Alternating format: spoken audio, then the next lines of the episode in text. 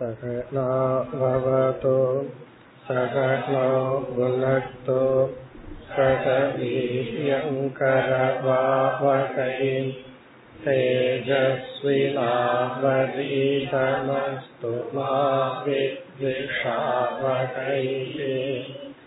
ॐ शान्ति शान्ति शान्ति।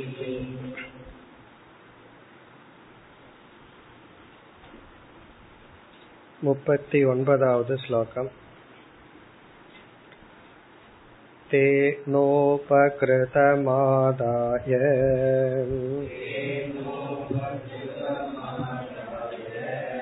शिरसा ग्राम्यसङ्गताः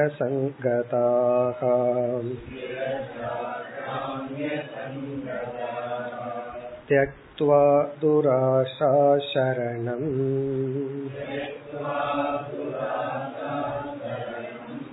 व्रजामितमदीश्वरम्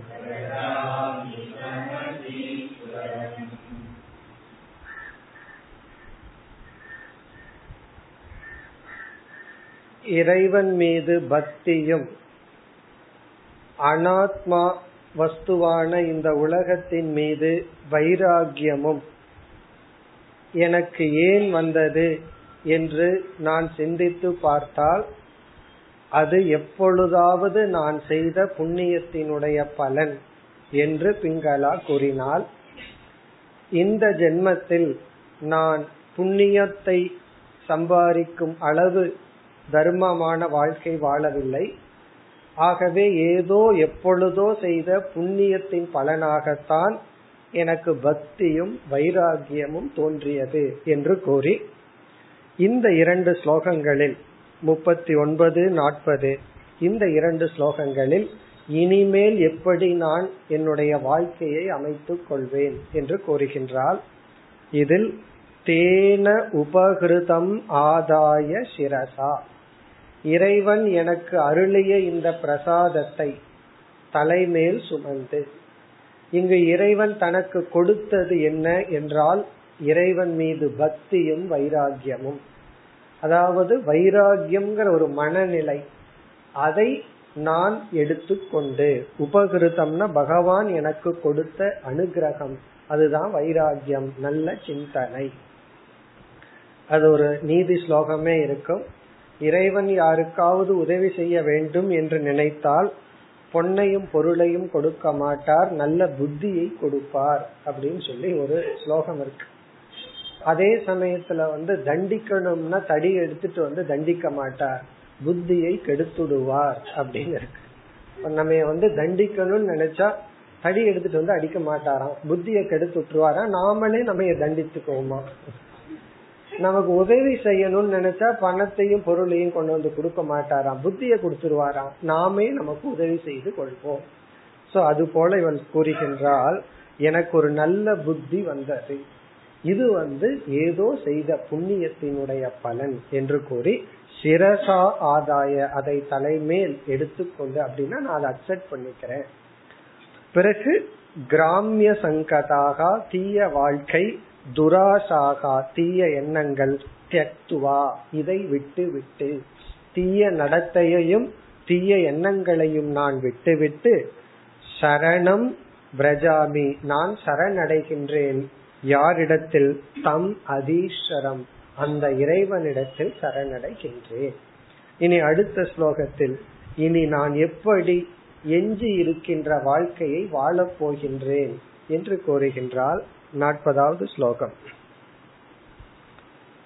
सन्तुष्टा श्रद्धदत्येतत्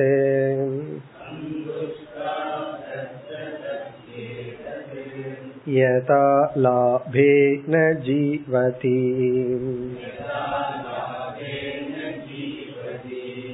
विरहाम्यमुनैवाहम्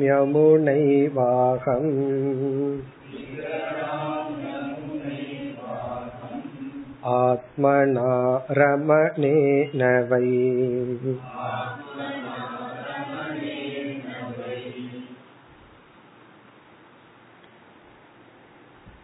இனி இந்த அறிவுக்கு பிறகு நான் எப்படி என்னுடைய வாழ்க்கையை அமைத்துக் கொள்வேன்? நம்முடைய வாழ்க்கையே நம்முடைய அறிவு பிறகு நம்முடைய வேல்யூ பேட்டர்ன் எதை நம்ம மதிக்கிறோமோ எதுல ஸ்ரத்தையுடன் இருக்கின்றோமோ அதுதான் நம்முடைய வாழ்க்கை.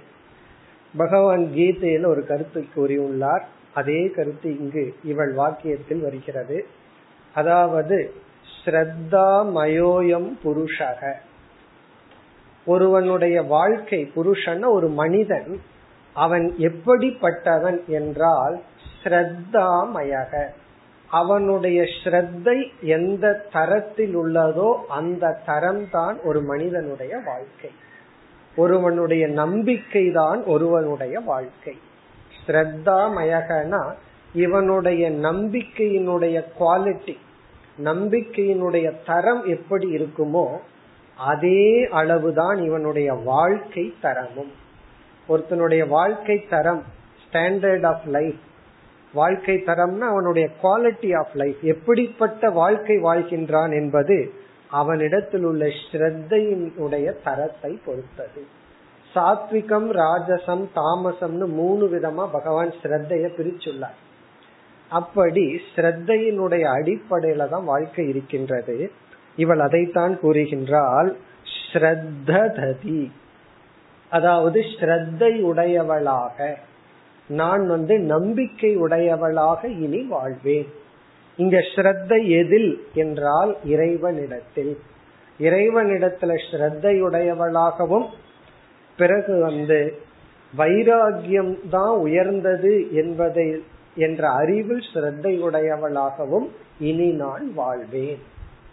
பிறகு சந்துஷ்டா முதல் சொல். சந்துஷ்டா என்றால் மன நிறைவுடன் மன மகிழ்ச்சியுடன் எதில் மன மகிழ்ச்சி யதா லாபேன. கிடைப்பதில் மன மகிழ்ச்சியுடன் இனிமேல் எனக்கு வரப்போகின்ற வாழ்க்கையில் அந்த எளிமையான வாழ்க்கையில் திருப்தி அடைந்தவளாக ஸ்ரத்தையுடையவளாக நான் இனி வாழ்வேன். இப்ப யதா லாபேன என்றால் கிடைப்பதில் திருப்தி. இந்த சொல் வந்து எளிமையை குறிக்கின்ற அதாவது ஒருவனுக்கு வந்து லக்ஸுரி ரொம்ப ஆடம்பரமா வாழணும்னு முடிவு பண்ணிட்டா எவ்வளவு பணம் இருந்தாலும் போத நம்ம எவ்வளவு சம்பாதிச்சாலும் ஆடம்பரத்துக்கு எல்லையே கிடையாது. ஒருவன் வந்து எளிமையா வாழலான்னு முடிவு பண்ணா எவ்வளவு இருந்தாலும் போதும். இது ஆப்போசிட் எவ்வளவு இருந்தாலும் எளிமையா என்னால சந்தோஷமா வாழ முடியும்னு முடிவு செய்து விட்டால் எவ்வளவு பணம் கிடைக்குதோ அது அதிகமாகவே இருக்கும். ஆடம்பரத்தோட வாழணும்னு முடிவு பண்ணிட்டா எவ்வளவு சம்பாதிச்சாலும் நமக்கு போதாது. இப்ப இவ வந்து எதா லாபேனா கிடைப்பதில் மகிழ்ச்சி அடைந்து சந்துஷ்டா சந்தோஷத்துடன் நான் வாழ்வேன். ஜீவத்தினா வாழ்ந்து கொண்டு இருப்பேன் ஜீவதி அகம். நான் இனி என்னுடைய வாழ்க்கை எப்படி இருக்கும்னா கிடைப்பதில் மகிழ்ச்சியுடன். ஏன்னா என்னுடைய தீய நடத்தை தீய எண்ணங்களை எல்லாம் விட்டு விட்டால் எனக்கு கண்டிப்பாக பொருள் எல்லாம் கிடைக்காது. ஆனாலும் கிடைப்பதில் நான் மகிழ்ச்சியுடன் எளிமையான வாழ்க்கை வாழ்கின்றேன். அதே சமயத்தில் ஸ்ரத்தையுடனும் நான் இருப்பேன்.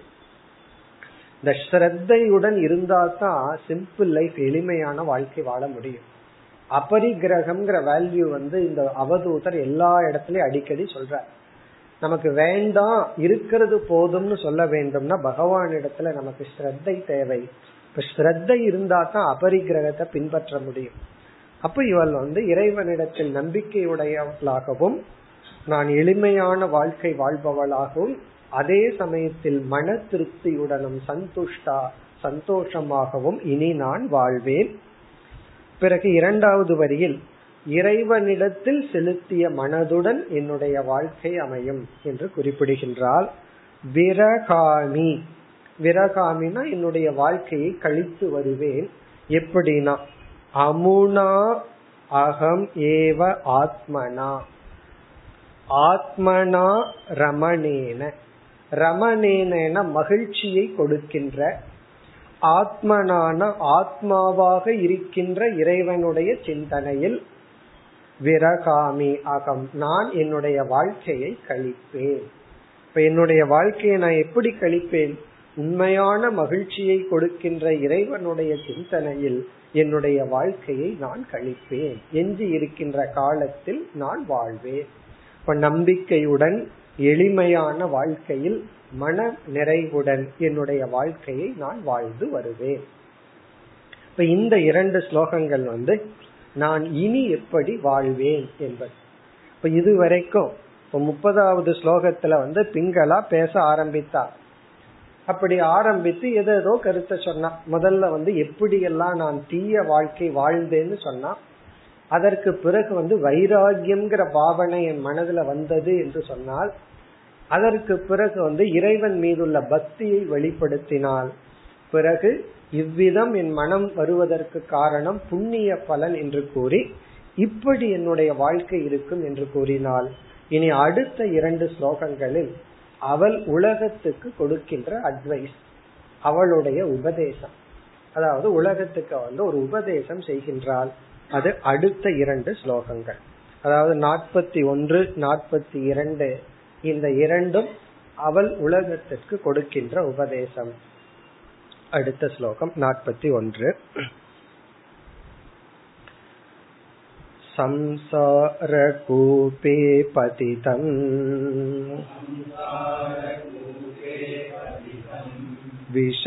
विषयैर्मुषिते क्षणम् ग्रस्तं कालाकिनात्मानम्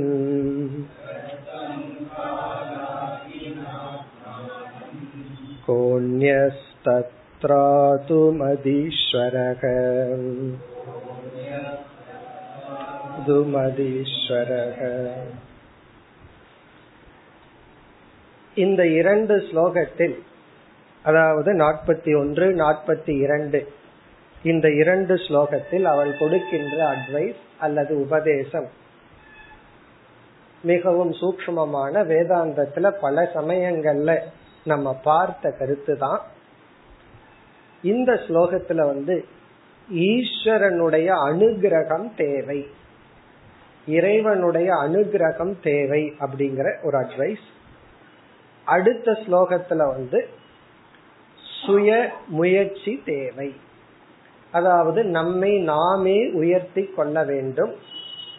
இதுல வந்து இறைவனுடைய அனுகிரகம் தேவை.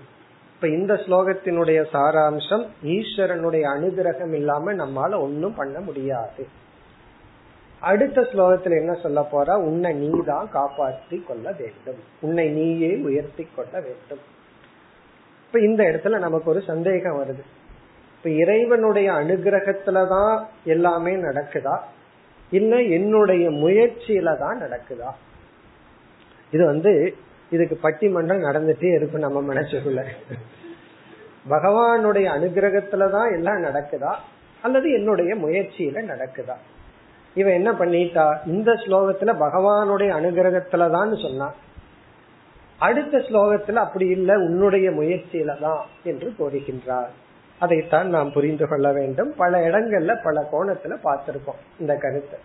கடைசி முடிவு என்னன்னா ரெண்டும் தான். அதான் முடிவு. அதாவது நம்முடைய முயற்சியும் இறைவனுடைய அனுகிரகமும் சமமாக தேவைங்கிறதா முடிவு. எப்படின்னா ஒரு பறவை பறக்கிறதுக்கு ரெண்டு இறகுகள் வந்து எப்படி சமமா தேவையோ அப்படி இறைவனுடைய அருளை பெறுவதும் நம்முடைய முயற்சியும் இரண்டும் சமம். அதாவது நம்முடைய முயற்சி இறைவனுடைய அனுகிரகம் ஒன்றை ஒன்று ரீப்ளேஸ் பண்றதல்ல. பகவானுடைய அனுகிரகம் வேண்டும்னு சொன்ன உடனே நம்ம என்ன நினைக்கிறோம்? அப்ப நான் ஒன்னும் முயற்சி பண்ணல. நான் முயற்சி பண்ணி அடையிறேன்னா அப்ப எதுக்கு பகவானுடைய அனுகிரகம்? நானே முயற்சி பண்றேனே என்று நமக்கு தோன்றுகிறது. இந்த இரண்டுமே சரிசமமாக நமக்கு தேவைப்படுகிறது. இதை நம்ம புரிஞ்சுட்டோம் அப்படின்னா ஒரு பெரிய ரகசியத்தையே புரிஞ்சிட்டதாக அர்த்தம். இப்ப முதல்ல வந்து நம்முடைய சுய முயற்சியும் இருக்கு இறைவனுடைய அனுகிரகமும் இருக்குங்கிறத உணர வேண்டும். இப்ப சுய முயற்சி இருக்கு அப்படிங்கறத எப்படி உணரலாம்? சிம்பிள் லாஜிக் சிறிய தர்க்கத்திலேயே நம்ம உணர்ந்து விடலாம். அதாவது நம்முடைய சுய முயற்சி நம்முடைய வாழ்க்கையில அடையக்கூடிய வெற்றிகளுக்கும் லட்சியத்தை அடையறதுக்கான காரணம்ங்கிற எப்படி தெரிகிறது என்றால் நமக்கு வந்து ஒவ்வொரு சூழ்நிலையிலையும் தேர்ந்தெடுக்கின்ற வாய்ப்பு இருக்கின்றது. நமக்கு சாய்ஸ் இருக்கு. அதாவது நமக்கு ஒரு ஃப்ரீ வில் இருக்கு. இப்படி இருக்கலாம் அப்படி இருக்கலாம். இதைய செய்யலாம் அதைய செய்யலாம் இப்படியும் செய்யலாம் அப்படியும் செய்யலாம்னு ஒவ்வொரு ஸ்டெப்லயும் நமக்கு சூஸ் பண்ணி வாழ்ற வாய்ப்பு இருக்கின்றது. இந்த அனுபவம் நமக்கு இருக்கு. நமக்கு ஃப்ரீவில் இருக்கா இல்லையான்னு கேட்டா கண்டிப்பா இருக்குன்னு சொல்லுவோம். ஏன்னா நம்ம தேர்ந்தெடுத்து செயல்படுற வாய்ப்பு நமக்கு இருக்கு. ஒவ்வொரு ஸ்டெப்லயும் இருக்கு. சாப்பிடும் போது ஒவ்வொரு சாப்பாட்டுலயும் இருக்கு. ஒவ்வொரு கையிலயும் இருக்கு. எவ்வளவு வேணாலும் கையில் எடுத்து சாப்பிடலாம். எப்படி வேணாலும் சாப்பிடலாம். தலைய சுத்திட்டு சாப்பிடலாம். நேரா சாப்பிடலாம். என்ன வேணாலும் பண்ணலாம். ஒவ்வொரு ஸ்டெப்லயும் நமக்கு வந்து சாய்ஸ் இருக்கு. இப்படி நம்ம செய்யலாம். இது எதை காட்டுகிறதுனா நமக்குன்னு ஒரு ஃப்ரீவில் இருக்கிறத காட்டுது. ஏன்னா நான் தேர்ந்தெடுத்து செயல்படுறதுக்கு வாய்ப்பு இருக்குங்கிறத காட்டு பிறகு வந்து குற்ற உணர்வுன்னு நமக்கு வருவதே ஃப்ரீவில் இருக்கிறதுனாலதான். எங்க நமக்கு சாய்ஸ் இருக்கோ அங்க ஒரு செயல் செஞ்சதுக்கு அப்புறம் தான் குற்ற உணர்வு வரும். சாய்ஸே இல்லாமல் இருக்கிற இடத்துல நம்ம குற்ற உணர்வு வராது. நான் இன்னைக்கு வாயில சாப்பிட்டேன் அப்படின்னு குற்ற உணர்வு வருமா? வரவே வர காரணம் என்ன? வேற வழியில சாப்பிட முடியாது. ஹாஸ்பிட்டல்ல மூக்கு வழியா சாப்பிடலாம். அது வேற விஷயம். அதை நம்ம சாப்பிடுறதுன்னு சொல்றது இல்லை சாப்பிடுறதுன்னா வாய் தான் ஒண்ணுதான் கொடுத்திருக்காரு பகவான். ஒரு கால் ரெண்டு வழி கொடுத்திருந்தாருன்னா இன்னைக்கு இதுல சாப்பிட்டது தப்பு அதுல சாப்பிட்டது தப்புன்னு சொல்லலாம். ஆகவே எங்க நமக்கு வந்து சாய்ஸ் இருக்கோ அங்கதான் குற்ற உணர்வு வரும். குற்ற உணர்வே வரலைன்னா அங்க சாய்ஸ் இல்லைன்னு அர்த்தம். இன்னைக்கு நான் மூக்கல மூச்சு விட்டுட்டேன்னு குற்ற உணர்வு வராது. அது மூக்கல தான் விடணும். ஆனால் எங்க நமக்கு குற்ற உணர்வு வருகிறதோ அங்க சாய்ஸ் இருக்கு. எங்க சாய்ஸ் இருக்கோ அங்க ஃப்ரீவில் இருக்கு. நம்ம இஷ்டப்படி நடந்துக்கலாம். நம்ம வந்து நம்ம யாரும் கேள்வி கேட்க கூடாது என் இஷ்டத்துக்கு எனக்கு ஃப்ரீடம் விடணும்னு நம்ம சொல்றோமே நம்ம கேக்குறோமே இதுல இருந்து என்ன தெரியுது? நமக்கு சாய்ஸ் இருக்கு. அது தெரியும். அப்ப ஃப்ரீவில் நம்ம நம்ம தான் உயர்த்திக்கணும். நம்ம நம்ம அழிச்சுக்கலாம். இது ஒரு ஆங்கிள் இனி இறைவனுடைய அனுகிரகம் இருக்குங்கிறத எப்படி புரிந்து கொள்வது என்றால் நம்ம ஃப்ரீவில்ல ஹண்ட்ரட் பர்சன்ட் பர்ஃபெக்டா பயன்படுத்தினாலும் பல சமயங்கள்ல நம்ம எதிர்பார்ப்பதை விட பல மடங்கு லாபத்தையும் வெற்றியையும் காண்றோம். நமக்கே தெரியும் நம்முடைய உழைப்புக்கு இவ்வளவுதான் ரிட்டர்ன் கிடைக்கணும். ஆனா பல சமயங்கள்ல அதற்கு மேல ஏதோ ஒரு ஃபேக்டர் நமக்கு உதவி பண்ணி இருக்கிறத பார்க்க. அது என்னன்னு நமக்கு தெரியாது ஆனா ஏதோ ஒரு உதவி. இதுக்கு ஆப்போசிட் அதே போல சில சமயம் நம்மளுடைய முழு முயற்சியை போட்டு பெரிய தோல்விகளையும் சங்கடங்களையும் பார்க்கிறோம். அப்போ நம்முடைய முயற்சிக்கு அப்பாற்பட்டு ஏதோ ஒண்ணு வேலை செஞ்சு நமக்கு கஷ்டத்தை கொடுக்கறதையும் பார்க்கிறோம். லாபத்திலையும் சரி நஷ்டத்திலையும் சரி நம்முடைய ஃப்ரீவில் நம்முடைய அறிவு முயற்சியும் பார்க்கிறோம். சில இடங்கள்ல நமக்கு முயற்சிக்கு அப்பாற்பட்ட ஏதோ ஒன்றினுடைய ஒரு இன்ஃபுளுயன்ஸ் அதையும் நம்ம பார்க்கிறோம். ரொம்ப சிந்திக்க தெரியலனா நம்ம அதுக்கு சில வார்த்தைகள் வச்சிருக்கிறோம். ஃபேட் லக் அப்படிங்கிற வார்த்தையை வச்சோம். அப்படின்னு என்ன அதுக்கு மேல அந்த ஏரியால நான் சிந்திக்க தயாரா இல்லைன்னு அர்த்தம். லக்குன்னு சொல்லிட்டு அதுக்கு மேல ஒண்ணு என்ன சொல்றது? அவ்வளவுதான். ஃபேட் தலையெழுத்துன்னு சொன்னா வேலை முடிச்சு ஆகவே நம்ம அனுபவத்துல நம்முடைய முயற்சிக்கு அப்பாற்பட்ட சில உதவிகள் பார்க்கிறோம் சில அட்வான்டேஜ பார்க்கிறோம். அதே சமயத்துல சில கஷ்டங்களையும் பார்க்கிறோம். இப்ப அந்த இடத்துலதான் ஈஸ்வரனை நம்ம கொண்டு வரோம் பிறகு வந்து சில சமயங்கள்ல சிலருடைய ஆறுதல் வார்த்தை ஒரு பெரிய சக்தியை நமக்கு கொடுக்குது ஒரு பேரனுக்கு வந்து வயசு வந்து இருபத்தேழு என்னமோ. அவன் தாத்தா கிட்ட பேசிட்டு இருக்கான். அவனுக்கு ஏதோ அப்செட் ஆயிட்டான்.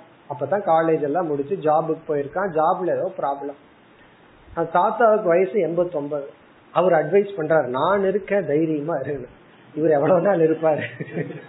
இவர் இருக்கிறது எண்பத்தி ஒன்பது வயசு. இவர்னால எழுந்திருச்சு நடமாட முடியாது. ஆனா இவர் ஒரு மாரல் சப்போர்ட் கொடுக்கறாரு. இவன் சரியாயிட்டான். அவன் என்கிட்ட வந்து சொல்றான் தாத்தா கொடுத்த அந்த உற்சாகத்துல நான் சக்சஸ் ஆகி வந்தேன் அவர் கொடுத்தது நாலு வார்த்தை தான். அவ அதுவே திக்கி திக்கி கஷ்டப்பட்டு பேசி கொடுத்திருப்பார். நான் இருக்கிறேன்னு கஷ்டப்பட்டு சொல்லி இருப்பார் ஆனாலும் அது ஒரு சக்தியை கொடுக்குது. அப்போ ஒருத்தர் மீது ஒரு நம்பிக்கை வச்சு ஸ்ரத்த வச்சு அவரிடத்துல சரணடையும் பொழுது ஏதோ ஒரு எக்ஸ்ட்ரா ஸ்ட்ரென்த் நமக்கு கிடைக்கிறத அனுபவிக்கிறோம் இப்ப இவன் இருபத்தேழு வயசு பையன் இவனுக்கு இல்லாத ஸ்ட்ரென்த்தா ஆனா இவன் எண்பத்தி ஒன்பது வயசு தாத்தா கிட்ட இருந்து ஒரு ஸ்ட்ரென்த் அடையிறான். காரணம் என்னன்னா அதுதான் ஸ்ரத்தை அதுதான் நம்பிக்கை அதுதான் ஈஸ்வர அனுகிரகம். இப்ப யாரிடத்திலிருந்தோ நம்ம ஒரு ஸ்ட்ரென்த் அடைய வேண்டியது இருக்கு. மாரல் ஸ்ட்ரென்த் சக்தி நமக்கு தேவைப்படுகின்றது. அது இறைவனிடத்தில் அடைஞ்சோம் அப்படின்னா இறைவனிடத்தில் அன்கண்டிஷனல் சக்தி இருக்கு. இப்ப நம்ம அகங்காரத்தை சரணடைவதன் மூலமா பகவானிடத்திலிருந்து ஒரு சக்தியை பெறுறோம். பிரார்த்தனை பண்றதனுடைய பலனை நம்ம அனுபவிக்கிறோம். ஆகவே இந்த இரண்டும் நமக்கு சமமாக தேவை. நம்முடைய சுய முயற்சியும் இறைவனுடைய அனுகிரகத்தை பெறுதலும். இப்ப இவள் வந்து இந்த ஸ்லோகத்துல வந்து இப்படிப்பட்ட நிலையில் இருக்கின்ற ஜீவனுக்கு இறைவனை தவிர வேறு யாராலும் உதவி செய்ய முடியாது. இறைவன் தான் நம்மைய வந்து கடை சேர்க்கணும் என்று இவள் இங்கு கூறுகின்றாள். அடுத்த ஸ்லோகத்துல வந்து அந்த இறைவனுடைய அன்புக்கு நீ பாத்திரமாகும் அளவு உன்னுடைய சுய முயற்சியும் தேவை என்று கூறுகின்றார். இந்த ஸ்லோகத்திற்குள் சென்றால் சம்சார கூபே பதிதம். நம்ம எல்லாம் யார் அப்படின்னா பதிதம் வீழ்ந்தவர்கள். நம்ம எல்லாம் எங்கேயோ விழுந்துட்டோமா? கூப்பம் அப்படின்னா கிணறு. நம்ம எல்லாம் கிணத்துல விழுந்திருக்கிறோம். எப்படிப்பட்ட கிணறா? சம்சாரம். சம்சாரம் என்கின்ற கிணற்றில் வீழ்ந்த.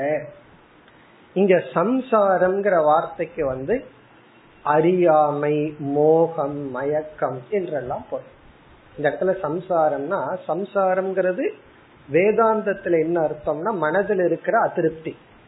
இந்த அதிருப்தியினுடைய வெளிப்பாடான பொறாமை கோபம் இவைகள் எல்லாம் தான் இங்க சம்சாரம் சொல்லப்படுகிறது.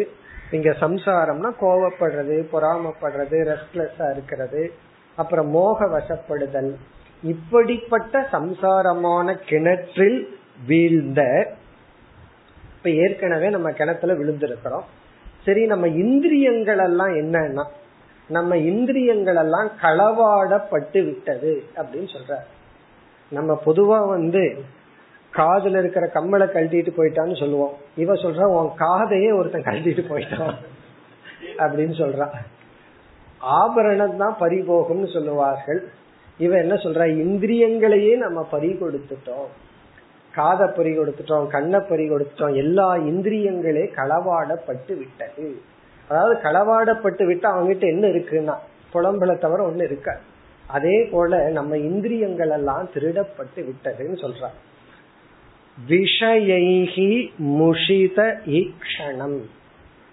முஷிதம்னா திருடப்பட்ட ஈக்ஷணம்னா இந்திரியங்கள். களவாடப்பட்ட இந்திரியங்களுடன் நாம் கூடி இருக்கின்றோம் களவாடியது யார்? யார் திருடன்னா? விஷயைகி அந்தந்த ஆப்ஜெக்ட் தான். எந்தெந்த இந்திரியங்கள் வந்து நம்ம அட்ராக்ட் பண்ணுமோ அந்தந்த ஆப்ஜெக்ட் தான் திருடனா. சோ அந்த திருடர்கள் எல்லாம் நம்ம இந்திரியங்களை கவர்ந்து விட்டார்கள். அதாவது காதுங்கிற இந்திரியத்தை ஒருத்தன் திருடிட்டு போயிட்டாங்கன்னா என்ன அர்த்தம்னா யாராவது புகழ்ந்து பேசி நம்ம உருக ஆரம்பிச்சிட்டோம்னு வச்சுக்குவோமே அப்படின்னா என்ன அர்த்தம்? அவன் வந்து அந்த வார்த்தை புகழ் வார்த்தை தான் திருடன். அந்த காதுங்கிற இந்திரியம் வந்து அதற்கு அடிமையாகி விட்டது. அப்படி நம்முடைய அனைத்து இந்திரியங்களும் அந்த இந்திரியங்களுக்கு இன்பத்தை கொடுக்கின்ற விஷயங்களால் பொருள்களால் களவாடப்பட்டு விட்டது. அப்படின்னு என்ன இந்திரியங்கள்லாம் நம்ம கையில ரெடியா இல்ல. பயன்படுத்துவதற்கு தயாராக இல்லை. நாம் இந்திரியங்களுக்கு அடிமையாகி உள்ளோம். வெறுப்பு வெறுப்பு கோபம் பொறாமை போன்ற சம்சார கிணற்றில் வீழ்ந்துள்ளோம். பிறகு மீண்டும் நம்மளுடைய நிலையை வர்ணிக்கின்றால் ஜீவாத்மாவினுடைய நிலையை வர்ணிக்கின்றால் கிரஸ்தம் காளாகினா அகிஹி என்றால் பாம்பு காலம் என்ற பாம்பால் கிரஸ்தம்னா நாம் விழுங்கப்பட்டுள்ளோம்.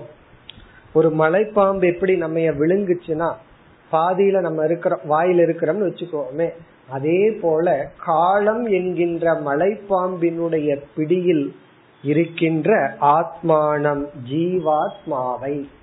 இதெல்லாம் ஜீவாத்மாவுக்கான லட்சணங்கள். ஆத்மானம்னா ஜீவாத்மா. இப்படிப்பட்ட ஜீவாத்மாவை எப்படிப்பட்ட?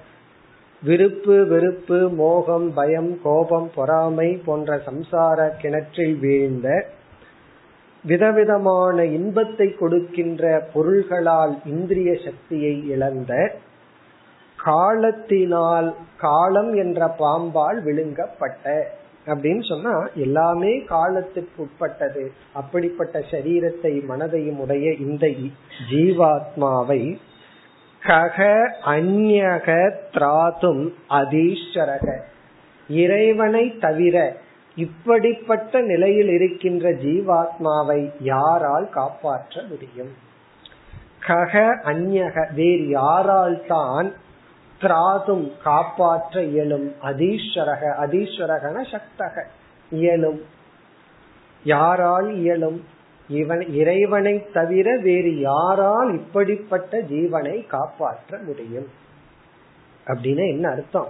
நம்ம பகவானை தவிர வேறு யாராலையும் நம்மை காப்பாற்ற முடியாது. நம்ம சொல்றோம்ல கடவுளே வந்தா தான் உன்னை காப்பாற்ற முடியும்னு சொல்லி. அப்படித்தான் இவள் சொல்கின்றாள். இப்படி எல்லா ஜீவர்களும் இருக்கின்றார்கள். இப்படிப்பட்ட ஜீவனை வேறு யாருதான் வந்து காப்பாற்ற முடியும்? இப்ப இந்த ஸ்லோகத்தினுடைய சாராம்சம் ஆகவே உன்னை நீ முழுமையாக இறைவனிடத்தில் சரணடைய வேண்டும். பகவானிடத்துல சரணடைகிறதுனால உனக்கு என்ன சக்தி கிடைக்குமோ அந்த சக்தியினால் தான் இவைகளை நீ கடக்க முடியும். நம்முடைய லட்சியம் எப்படிப்பட்டதோ அதற்கு தகுந்த சக்தி நமக்கு தேவை. நம்ம என்ன கோர்ஸ் படிக்க எடுத்திருக்கிறோமோ அதுக்கு தகுந்த உழைப்பு வேணும் அல்ல சாதாரண டிகிரி எடுத்துட்டோம் அப்படின்னா ஏதோ ஒரு டிகிரி வேணும். லிட்ரேச்சர் படிக்கிறேன் ஹிஸ்டரி படிக்கிறேன் அப்படின்னா அதுக்கு தகுந்த முயற்சி பண்ணா போதும். ஒரு ப்ரொஃபஷனல் கோர்ஸ் எடுத்துட்டோம்னா அதுக்கு தகுந்த நமக்கு சக்தி வேண்டும் உழைப்பு வேண்டும். அதே போல இறைவனையே அடையணும்னு சொன்னா அதற்கு தகுந்த சக்தி வேண்டும். அந்த சக்தியை நாம் அந்த இறைவனிடமிருந்து தான் பெற முடியும். இந்திரியத்தை கட்டுப்படுத்துறதும் மனதை அமைதிப்படுத்துவதும் கோபதாபங்களை விடுவதும் அவ்வளவு சுலபம் அல்ல. இதையெல்லாம் வச்சுட்டு நீங்க பூஜை பண்ணுங்கன்னா அழகா பண்ணிடலாம். எல்லாம் இருக்கட்டும். சில பேர் அப்படித்தான் சொல்லுவார்கள். தியானம் பண்ணணுமா? இல்ல என்ன வேணாலும் நீங்க பண்ணலாம். ஆடு கோழி எல்லாம் சாப்பிட்டு வந்து தியானம் பண்ணுங்கன்னா அதெல்லாம் ரெடி இதெல்லாம் விடுங்கன்னா தான் நம்ம வர்றதுக்கு தயாரா இல்லை. இதையெல்லாம் விடுறதுதான் ரொம்ப கடினம். ஆகவே இப்படிப்பட்ட ஒரு தன்மையை அடைய லட்சியத்தை அடைய ஒரு ஜீவன் இறைவனைத்தான் சரணடைய வேண்டும். இனி அடுத்த ஸ்லோகத்தில் என்ன சொல்கின்றால் அந்த இறைவனிடத்தில் சரணடைந்து இறைவனுடைய அன்பை பெறுவது உன்னுடைய முயற்சி. பகவானுடைய அனுகிரகத்துக்கு பாத்திரமாக வேண்டித்தது உன்னுடைய முயற்சி. உன்னை நீதான் உயர்த்தி கொள்ள வேண்டும் என்று செல்ஃப் ரெஸ்பான்சிபிலிட்டி உன்னை நீயே உயர்த்த வேண்டும் என்ற உபதேசத்தை செய்கின்றாள் நாற்பத்தி இரண்டாவது ஸ்லோகம் आत्मैव ह्यात्मनो गोप्ता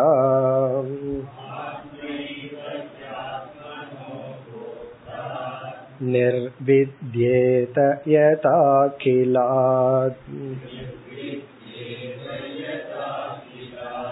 अप्रमत्त इदं पश्येत् ग्रस्तं कालाहि न जगत्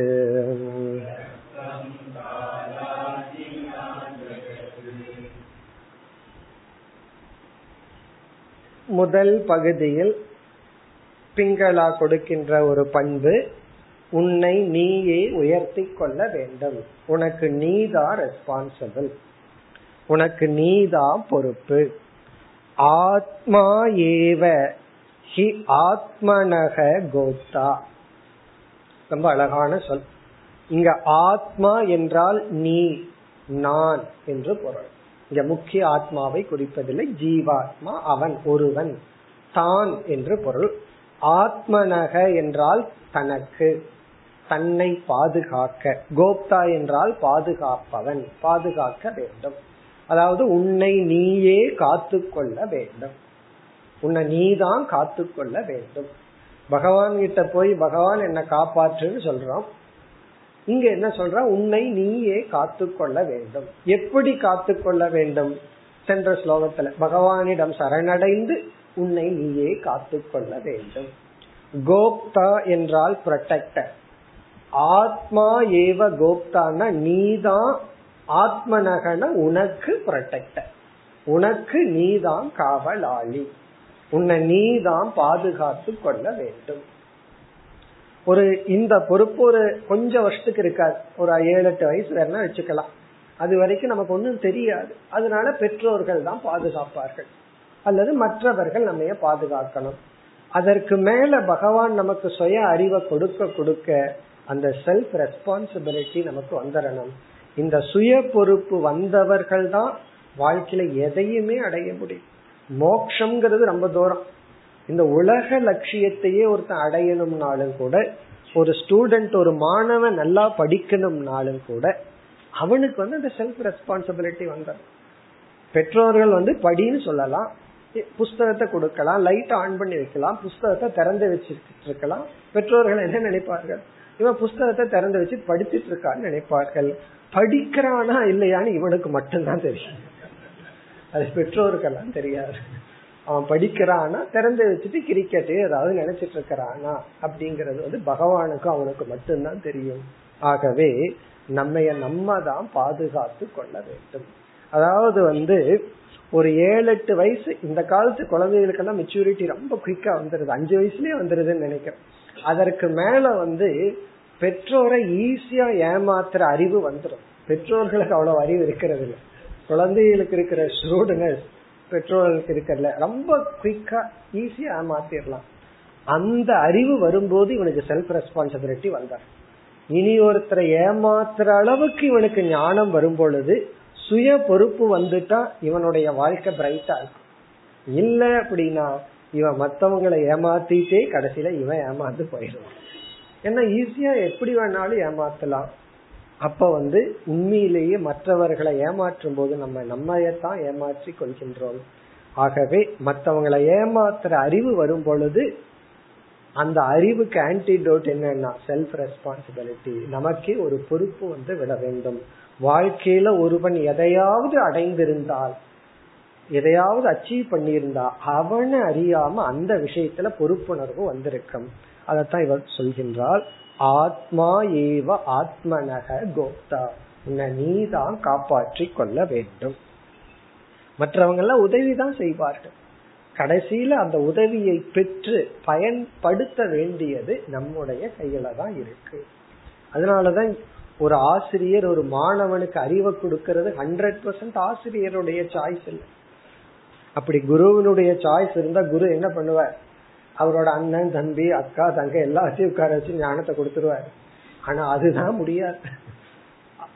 அவர் யார விரும்புறாரோ அவருக்கு ஞானத்தை கொடுப்பார். குரு அதுக்கு முடியாது. இந்த ஞானத்தை யாரு விரும்புறாங்களோ அவங்க தான் இந்த ஞானத்தை அடைய முடியும். இவர் விரும்புறவர்களுக்கு அறிவை கொடுக்க முடியாது. அப்படி உன்னை நீயே உயர்த்தி கொள்ள வேண்டும். பிறகு மற்ற பகுதியில இரண்டு பண்பு சொல்லப்படுகிறது ரெண்டு வேல்யூ மறுபடியும் இவன் கூறுகின்றார் ஒன்று வந்து அலர்ட்னஸ் அலர்ட்டா இருக்கணும் கவனமாக இருக்க வேண்டும். இரண்டாவது வரியில முதல் சொல் அப்ரமத்தக. அப்ரமத்தகன ரொம்ப அலர்ட்டா இருக்கணும்னு சொல்றான். கவனமாக இருக்க வேண்டும். ரொம்ப கேர்ஃபுல்லா இருக்கணும். இந்த அபாயம்னு இந்த எலக்ட்ரிசிட்டி போர்டில் போட்டிருக்காங்கல்ல அது போல அதை ஞாபகம் வச்சுக்கணும். அங்க ஒரு படம் வரைஞ்சிருக்கும்.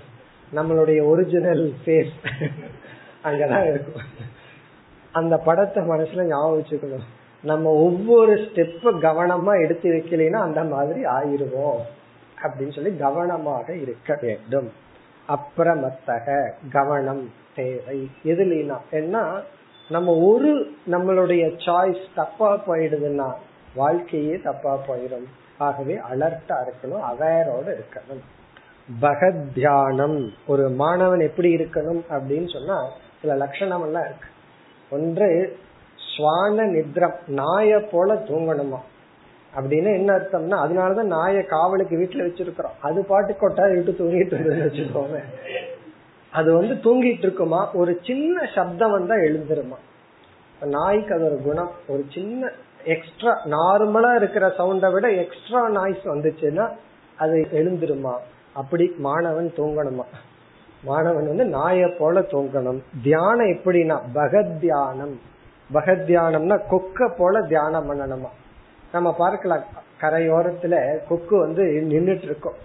ஒரு கால நின்று தவம் பண்ணிட்டு இருக்கோம். ஒத்த கால நின்று அப்படியே அசையாம இருக்கு. ஒரு மீன் வந்துச்சுன்னா ஒரே ஒரு செகண்ட் அதை பிடிச்சிடும் அப்படி வந்து கவனமா அப்சர்வ் பண்ணிட்டு இருக்குமா? எப்படி குளிக்கணுமா? இது ரொம்ப பேருக்கு சௌரியமா இருக்கும்.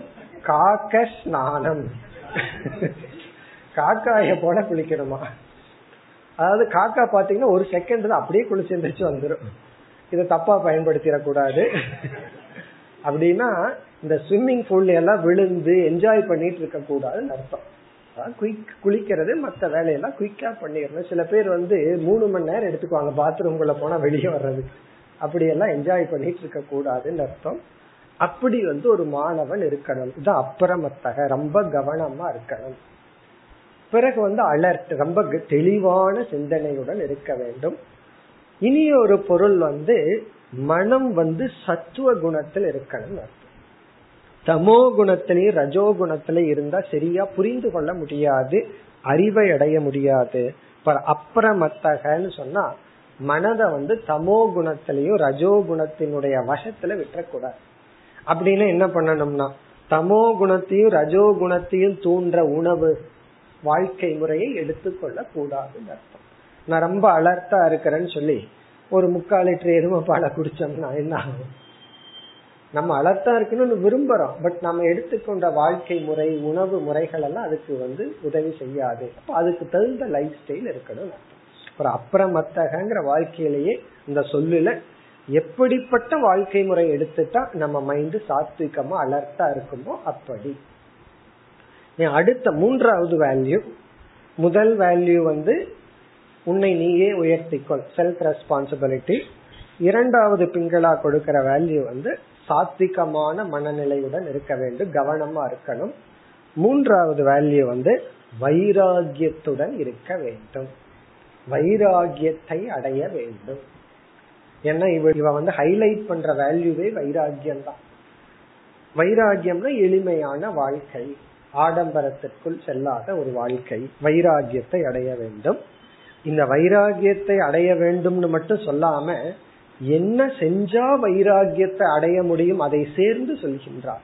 நீ என்ன மாதிரி திங்க் பண்ணா உனக்கு வைராகியம் கிடைக்கும். அந்த ஒரு டிப்ஸோட அந்த வைராகியத்தை கூறுகின்றால் இந்த ஸ்லோகத்துல பார்த்தோம்னா முதல் வரி யதா யதா எப்பொழுது இந்த மாதிரி உனக்கு ஒரு திங்கிங் விஷன் இருக்கும். என்ன திங்கிங் கால அகினா காலம் என்ற பாம்பால் இதம் ஜெகத்து கிரஸ்தம். இந்த உலகமானது விழுங்கப்பட்டுள்ளது. இந்த உலகமே சென்ற ஸ்லோகத்துல ஜீவன் காலம்ங்கிற பாம்பின் பிடியில் உள்ளான்னு சொன்னா இங்க வந்து இந்த உலகமே காலத்தினுடைய பிடியில் உள்ளது. கால அகினா காலம் என்ற பாம்பால் இதம் ஜெகத்து இந்த உலகமானது கிரஸ்தம் பிடிக்கப்பட்டுள்ளது. இதனுடைய சாராம்சம் எல்லாமே நிலையற்றதாக உள்ளது. எதுவுமே சாஸ்வதமாக இல்லை நிலையானதாக இல்லை. அதாவது இவ என்ன சொல்றா? அனித்தியத்துவ சிந்தா. இது வந்து ஒரு மாணவனுக்கு இருக்க வேண்டிய அல்லது ஒரு சாதகனுக்கு இருக்க வேண்டிய ஒரு திங்கிங் அதாவது மனதுக்குள்ள எல்லாமே நிலையற்றது. இது சாஸ்வதம் அல்ல சாஸ்வதம் அல்லன்னு நம்ம எரியாமல் அந்த ஒரு உள் உணர்வு இருக்க அந்த ஒரு உணர்வு அந்த நிலையாமை அப்படிங்கிற ஒரு உள் உணர்வு தான் இங்கு பேசப்படுகிறது. இப்ப நிலையாமை என்ற உணர்வு வரணும் என்றால் இந்த நிலையாமைய பார்க்கணும் நிலையாமைங்கிற தன்மைய பொருள்ல பார்க்கணும் அதைத்தான் இவள் குறிப்பிடுகின்றாள். காலத்தால் அழிய கூடியதுதான் எல்லாமே எல்லாமே காலத்தால் அழியக்கூடியது என்ற உணர்வுடன் அப்புறமத்தகசன் மிக தெளிவான ஞானத்துடன் இந்த உலகை பார்த்து அகிலாத் அகிலம் என்றால் அனைத்து பொருள்களிடத்திலும் மனிதர்களிடத்திலிருந்தும் நிர்வித்யேத வைராகியத்தை அடைய வேண்டும். நிர்வித்யேதன வைராகியத்தை அடைய வேண்டும். ஒருத்தன் வந்து வைராகியத்தை அடையணும் எதிலிருந்துனா எல்லாவற்றிலிருந்தும் வைராகியத்தை அடையணும். அப்படி வைராகியத்தை அடையணும் என்றால் இவனுடைய மனதுல வந்து நிலையாமை என்கின்ற உள் உணர்வு இருக்க வேண்டும். எல்லாமே ஒரு காலத்துக்கு உட்பட்டதுதான். எதுவுமே சாஸ்வதம் அல்ல. எல்லாமே நமக்கு சாதனைகள் தான் லட்சியம் அல்ல என்ற உள்ளுணர்வுடன் சாத்விகமான மனதுடன் நம்மையே நாம் உயர்த்தி கொள்ள வேண்டும். நமக்கு நாம தான் பொறுப்பு என்ற செல்ஃப் ரெஸ்பான்சிபிலிட்டியுடன் ஒருவன் வைராகியத்தை அடைய வேண்டும். ஒரு ஸ்லோகத்துல எத்தனை வேல்யூ சொல்லியிருக்கப்ப சாத்விகமான மனசு வேணும். இந்த மாதிரி நிலையாமைய உணர்ந்து நீ வைராகியத்தை அடையணும். ஆத்மா ஏவ ஆத்மனக கோப்தா. அவள் வந்து எப்படிப்பட்டவளா இருந்தாலும் சரி. ஆனா என்ன உபதேசம் நமக்கு கிடைக்கின்றது? இப்படிப்பட்ட ஒரு நல்ல உபதேசம். இதற்கு முன்னாடி வந்து அதுலயும் உபதேசத்துல உயர்ந்த உபதேசம் இறைவனிடத்தில் சரணடைய வேண்டும். அப்ப வந்து பக்தி பிறகு வந்து செல்ஃப் ரெஸ்பான்சிபிலிட்டி வைராகியம் சாத்விக மனம் நிலையாமையை பற்றிய எண்ணம் இதெல்லாம் இவளுடைய உபதேசம். இத்துடன் இவளுடைய உபதேசம் நிறைவு பெறுகின்ற. முப்பதாவது ஸ்லோகத்துல ஆரம்பித்து இந்த நாற்பத்தி இரண்டாவது ஸ்லோகம் வரை பிங்களா பேசினால் இனி அவதூதர் வந்து அடுத்த இரண்டு ஸ்லோகத்தில் முடிவுரை செய்கின்றார். பதினேழாவது குரு பிங்களா என்ற ஒரு பெண்ணினுடைய வாழ்க்கை அவளுடைய மனதில் ஏற்பட்ட மாற்றங்கள் அதை இவர் சொல்லி நிறைவு செய்கின்றார். நீ அடுத்த இரண்டு ஸ்லோகத்துல வந்து கன்க்ளூஷன் அதாவது இந்த பதினேழாவது குருவினுடைய முடிவுரை. नापति मून्रावद् श्लोकम् एवं व्यवसितमतिः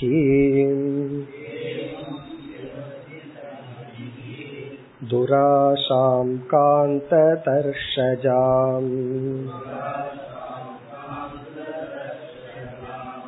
चित्त्वोपशममास्ताय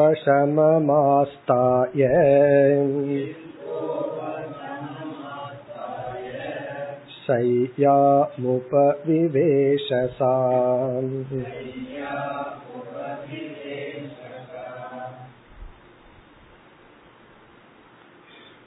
ஏவம் வியவசித மதிகி ஏவம்னா இவ்விதம் இங்க இவ்விதம் என்றால் பிங்களா பேசிய இந்த ஸ்லோகங்களில் கூறப்பட்ட விதத்தில் இதுவரைக்கும் இவ என்ன சொன்னாலோ ஏவம் இவ்விதம் வியவசித மதிகி வியவசிதம் என்றால் நிச்சிதம். மதிகினா மனம் அறிவு. இவ்விதம் நிச்சயம் செய்த அறிவை உடையவள் அல்லது மனம். நிச்சயம் செய்த மனதை உடையவள் ஆக இப்ப இவள் சொன்னபடி நிச்சயம் செய்த மனதை உடையவள்.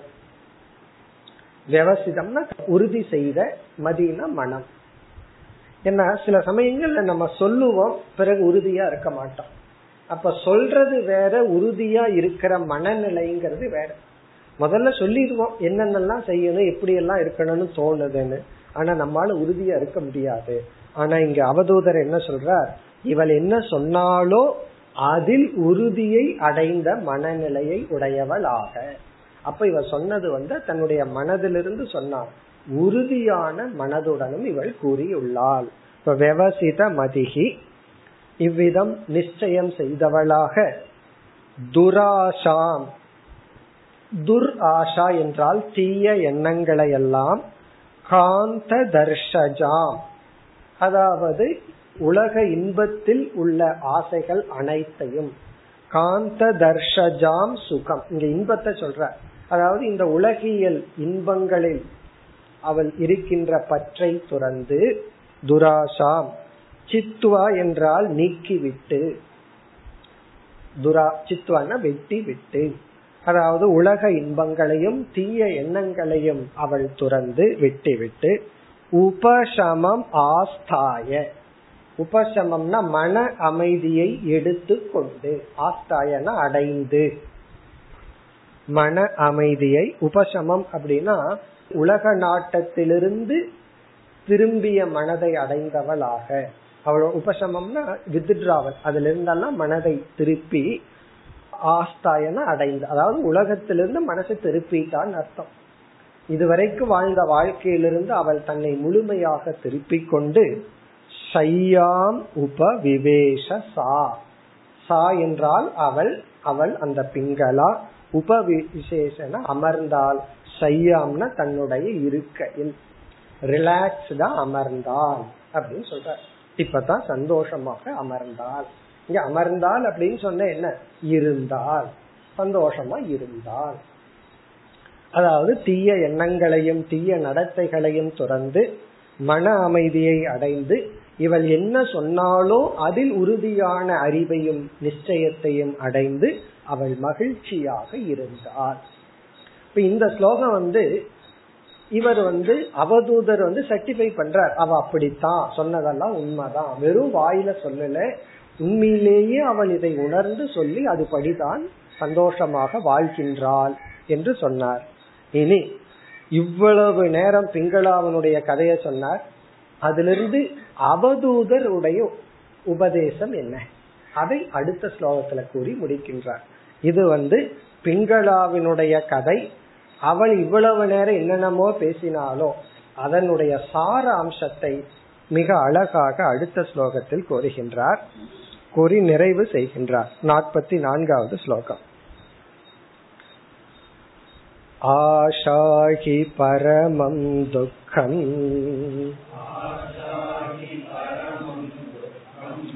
नैराश्यं परमं सुखम् यथा संचिद्यकान्ताशाम् सुखं शुष्वापपिङ्कलाम्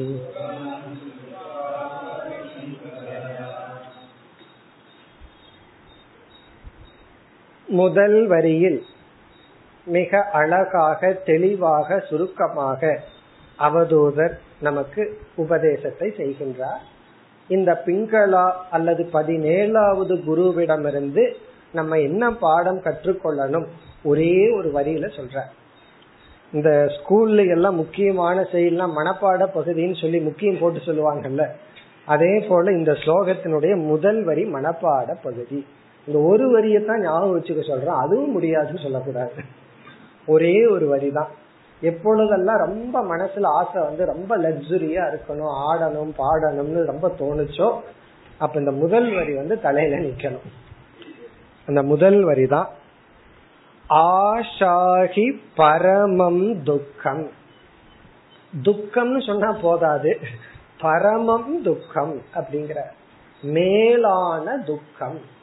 நமக்கு உண்மையிலேயே கஷ்டம் யார்? கஷ்டம் எது? அப்படின்னு சொன்னா உடனே நம்ம யார நினைப்போம்? உனக்கு யாரு கஷ்டம்னு கேட்டா உடனே வீட்டுல யாரையாவது ஞாபகத்துக்கு வரும். உனக்கு யாரு கஷ்டம்? யாருனால கஷ்டம் அப்படின்னா இவர் சொல்றார் ஆஷா. உன் மனசுல இருக்கிற ஆஷா தான் உனக்கு துக்கம். துக்கத்துக்கு காரணம்னு கூட சொல்லல அதுவே துக்கம்னு சொல்ற துக்கத்துக்கு காரணம்னு சொல்றது ஒரு ஸ்டேஜ் இங்க என்ன சொல்றாரு? ஆஷாதான் துக்கம். ஆஷாஹி இங்க ஆஷான்னா மனதில் இருக்கிற ஒரு பாவனை. இதனுடைய அர்த்தத்தை நம்ம பார்க்க போறோம். ஆஷா தான் ஹி அதுதான் உண்மையில் பரமம் துக்கம். நமக்கு துக்கத்துக்கு காரணமே நம்ம மனசுல இருக்கிற ஆஷா தான். சரி அப்ப பரமம் சுகத்துக்கு என்ன காரணம்? ரொம்ப சிம்பிள் இதுக்கு ஆப்போசிட் நைராஷ்யம் பரமம் சுகம். நைராஷ்யம்னா இந்த ஆஷா இல்லாமல் இருத்தல் பரமம் சுகம் மேலான சுகம். ஆஷாகி பரமம் துக்கம். நம்ம இது வேணும் அது வேணும்னு மனசுல ஒரு எண்ணம் வந்துச்சு உடனே இது வந்துடும் அடுத்த லைன் இல்லாட்டி பரவாயில்ல. இந்த ஒரு லைன்ல பாதி லைன் வச்சுக்கோ அது போதும். ஆஷாகி பரமம் துக்கம். இந்த மனதில் இருக்கிற ஆஷா இருக்கே அதுதான் பயங்கரமான துக்கம். துயரத்துக்கு அதுதான் காரணம். இனி இந்த ஆஷாங்கிற சொல்லுக்கு பல அர்த்தம் பார்க்கலாம். நம்ம வந்து மூன்று அர்த்தத்தை பார்ப்போம். முதல் அர்த்தம் வந்து ஆஷா என்றால் பிரதீக்ஷா எக்ஸ்பெக்டேஷன் எதிர்பார்ப்பு. ஆஷா என்றால் எதிர்பார்ப்பு. அதுக்கு இனி ஒரு சமஸ்கிருத வார்த்தை வந்து எக்ஸ்பெக்டேஷன் பிரதீக்ஷா. பிரதீக்ஷான எக்ஸ்பெக்ட் பண்ணிட்டு இருக்கிறது. எக்ஸ்பெக்டேஷன் எதிர்பார்ப்பு. நம்முடைய அனைத்து துயரத்துக்கு என்ன காரணம்னு பார்த்தோம்னா ஏதாவது ஒரு ஷோர்ஸ் இருக்கு. ஒரு பொருளோ மனிதர்களோ. மனிதர்களா இருந்தா அந்த மனிதர்கள் துக்கத்துக்கு காரணமா இருக்க மாட்டார்கள். அவர்களுடைய ஒரு ஃபார்ம் ஆஃப் பிஹேவியர் அவர்களுடைய சொற்களோ நடத்தையோ காரணமா இருக்கும். அது மேலோட்டமா தெரியும். ஒரு ஸ்டெப் ஆராய்ந்து பார்த்தால் அவர்களுடைய பிஹேவியர் காரணமா இருக்காது. அதுல அந்த அவர்களிடத்துல நமக்கு இருந்த எதிர்பார்ப்பு தான் துயரத்துக்கு காரணமா இருக்கும் இவர் இப்படி பிஹேவ் பண்ணணும்னு எதிர்பார்த்தமே அது நம்முடைய தப்பு. காரணம் அந்த நேரத்தில் அவர் எப்படி பிஹேவ் பண்ணணும்னு அது அவருக்கே தெரியாது. அப்படி இருக்கும்போது அவர்னாலேயே செய்ய முடியாது. ஏன்னா அவரு மைண்டு நம்ம மைண்டு மாதிரி தானே. அப்படி இருக்கும் பொழுது நம்ம எப்படி எதிர்பார்க்கலாம்? இந்த நேரத்துல இவர் இப்படித்தான் பிஹேவ் பண்ணணும்னு நம்ம எதிர்பார்க்கிறோம். அந்த சாய்ஸ் அவருக்கே இல்லையே. அந்த நேரத்துல அவருக்கே சாய்ஸ் இல்லாம அப்படி பிஹேவ் பண்ணிட்டு இருக்கார் அப்ப துயரத்திற்கு காரணம் இனி ஒருவருடைய நடத்தை அல்ல நம்முடைய எதிர்பார்ப்பு. கொஞ்சம் யோசிச்சோம்னா அப்புறமத்தக கவனமா நம்ம யோசிச்சோம்னா இந்த ரகசியம் நமக்கு தெரிஞ்சிடும் ஆகவே நம்ம என்ன புரிஞ்சுக்கணும்? யாருடைய நடத்தையோ எந்த பொருள்களினுடைய தன்மையோ நம்முடைய துயரத்திற்கு காரணம் அல்ல எதிர்பார்ப்பு தான். ஒரு பொருள் வாங்கிட்டு வர்றோம். ஒரு முப்பது வருஷத்துக்கு அது வேலை செய்யும் நினைக்கிறோம். ஒரு ரெண்டு வருஷத்துல போயிருது உடனே நமக்கு வந்து வருத்தம் வந்துரு காரணம் என்ன? அது அது அழிஞ்சதுனால அல்ல. இன்னும் கொஞ்ச நாள் இருக்கணுங்கிற எதிர்பார்ப்பு தான் நமக்கு துயரத்தை கொடுத்திருக்கு. சீக்கிரம் போகணும்னு நினைச்சிட்டு இருக்கோம். போயிடுதுன்னு வச்சுக்கோமே. சந்தோஷமா இருக்கும். ஆகவே அது போயிடுதா இல்லையா? அது பொருளாகலாம் வீட்டுல இருக்கிற ஆளாகலாம். அது போகுதா இல்லையாங்கிறது பிரச்சனை இல்லை. நம்ம அது என்ன விரும்புறோம் என்ன எதிர்பார்க்கிறோம் அப்படிங்கறது தான் இப்ப ஆஷாங்கிறதுடைய ஃபர்ஸ்ட் பொருள் வந்து எக்ஸ்பெக்டேஷன் எதிர்பார்ப்பு. இரண்டாவது பொருள் வந்து இச்சா விருப்பு. அந்த பொருள் மீதுள்ள விருப்பு அது எனக்கு வேண்டும் என்பது. அந்த பொருள் எனக்கு வேண்டும் அப்படிங்கிற ஒரு இச்சா டிசையர் இப்ப ஆஷாங்கிறதுக்கு வந்து எக்ஸ்பெக்டேஷன்ங்கிறது முதல் அர்த்தம். இரண்டாவது பொருள் டிசையர் மூன்றாவது இதனோட அர்த்தம் நமக்கு தெரியும். இச்சைனா அதுக்கு அர்த்தம் நமக்கு தெரியும். விருப்பு. ஏன்னா அந்த விருப்பு இருக்கிறதுனாலதான் அந்த பொருள் கிடைக்கலினாவும் நமக்கு துயரம் வருது. மூன்றாவது பொருள் விஸ்வாசக நம்பிக்கை அல்லது ஹோப் நம்பிக்கை வைக்கணும்னு சொல்றோம். இங்க என்ன நம்பிக்கைனா அனாத்ம வஸ்து எனக்கு திருப்திய கொடுக்குங்கிற நம்பிக்கை. ஆசான ஒரு ஹோப் எக்ஸ்பெக்டேஷன் ஒரு ஹோப் இங்க ஹோப் அப்படின்னு சொன்னா ஒரு ஃபெய்த் ஒரு விசுவாசம் ஒரு நம்பிக்கை. என்ன நம்பிக்கைனா இது என்னை திருப்திப்படுத்தி விடுங்கிற ஒரு நம்பிக்கை. இந்த பொருள் வாங்கினா நான் சந்தோஷமா இருக்கிறேங்கிற நம்பிக்கை. இந்த நம்பிக்கை எது வரைக்கும் உண்மையா இருக்குன்னா அந்த பொருள் கடையில இருக்கிற வரைக்கும் உண்மையா இருக்கும். அவன் நம்ம கையில கட்டினதுக்கு அப்புறம் தெரியும் அது வந்து சந்தோஷத்தை கொடுக்குதா அல்லது அடிக்கடி ஒர்க் ஷாப்புக்கு அனுப்புதா அல்லது அதே கடைக்கு அனுப்புதா அது அதுக்கப்புறம் தெரியும். அது ஒரு ஃபெய்த் நம்பிக்கை. ஆஷா அப்படின்னா அது எனக்கு திருப்தியை கொடுத்துருமோ அப்படிங்கிற ஒரு நம்பிக்கை. இதுதான் பரமம் துக்கம். நைராசியம்னா இந்த மூணு இல்லைன்னு வச்சுக்கோமே. நான் எல்லாத்துக்கிட்டையும் பழகிறேன் பெரிய எக்ஸ்பெக்டேஷன் கிடையாது. எல்லாத்தையும் ஹேண்டில் பண்ற ஆசை கிடையாது. பெரிய நம்பிக்கை உலகத்துல இல்ல பகவான்கிட்ட தான் இருக்கு. எனக்கு திருப்திப்படுத்துற நம்பிக்கை வந்து பகவான் தான் என்னை திருப்திப்படுத்துவார். யாரும் என்னை திருப்திப்படுத்த முடியாது. இப்படி ஒரு இருந்தால் அதுதான் சுகம். இதுதான் இவளுடைய வாழ்க்கையிலிருந்து நமக்கு கிடைக்கிற பாடம்னு சொல்லி முடிவுரை செய்கின்றார். யதா சம்சித்திய காந்தாஷா. இனி பிங்களாவை பத்தி பேசுகின்றார். யதா அவள் எப்படி சம்சித்தியன விட்டு விட்டு காந்தாசாம் அனைத்து உலக சுகங்களையும் அனைத்து உலக சுகங்களையும் விட்டுவிட்டு சுகம் சுஷ்வாப பிங்களா. பிங்களா என்பவள் சுகம் அமைதியாக சுஷ்வாப உறங்கினாள். சுஷ்வாப்பன தூங்கினால் அர்த்தம். இதனுடைய அர்த்தம் வந்து ரிலாக்ஸ்டா இருக்கா. சந்தோஷமாக தூங்கினால். அனைத்து ஆசைகளையும் விட்டுவிட்டு சந்தோஷமாக உறங்கினாள் இப்ப இந்த ஸ்லோகத்துடன் பதினேழாவது குரு முடிவடைகின்றது. இந்த அத்தியாயமும் முடிவடைகின்றது. இப்ப இந்த அத்தியாயத்துல வந்து ஒன்பதாவது குருவில் ஆரம்பிச்சு பதினேழாவது குரு வரை இந்த அத்தியாயத்துல பார்த்தோம். இனி அடுத்த நான்காவது அத்தியாயத்துல வந்து மீதி குரு பதினெட்டுல இருந்து இருபத்தி நாலு வரை கடைசியில இனி ஒன்னு சேர்த்திக்க போறாரு. இருபத்தி அஞ்சாவது குருவை ஒன்ன சேர்த்திக்க போறார். அதெல்லாம் அடுத்த அத்தியாயத்தில் வரும். இப்ப இந்த அத்தியாயம் இத்துடன் முடிவடைகிறது. பதினேழு குருமார்களும் இத்துடன் நிறைவு அடைகின்றது. மேலும் அடுத்த வகுப்பில் தொடர்போம். ॐ पूर्णमधपूर्णमिधं पूर्णात्पूर्णमुदच्छते पूर्णस्य पूर्णमादाय पूर्णमेवावशिष्यते ॐ शान्ति शान्ति शान्तिः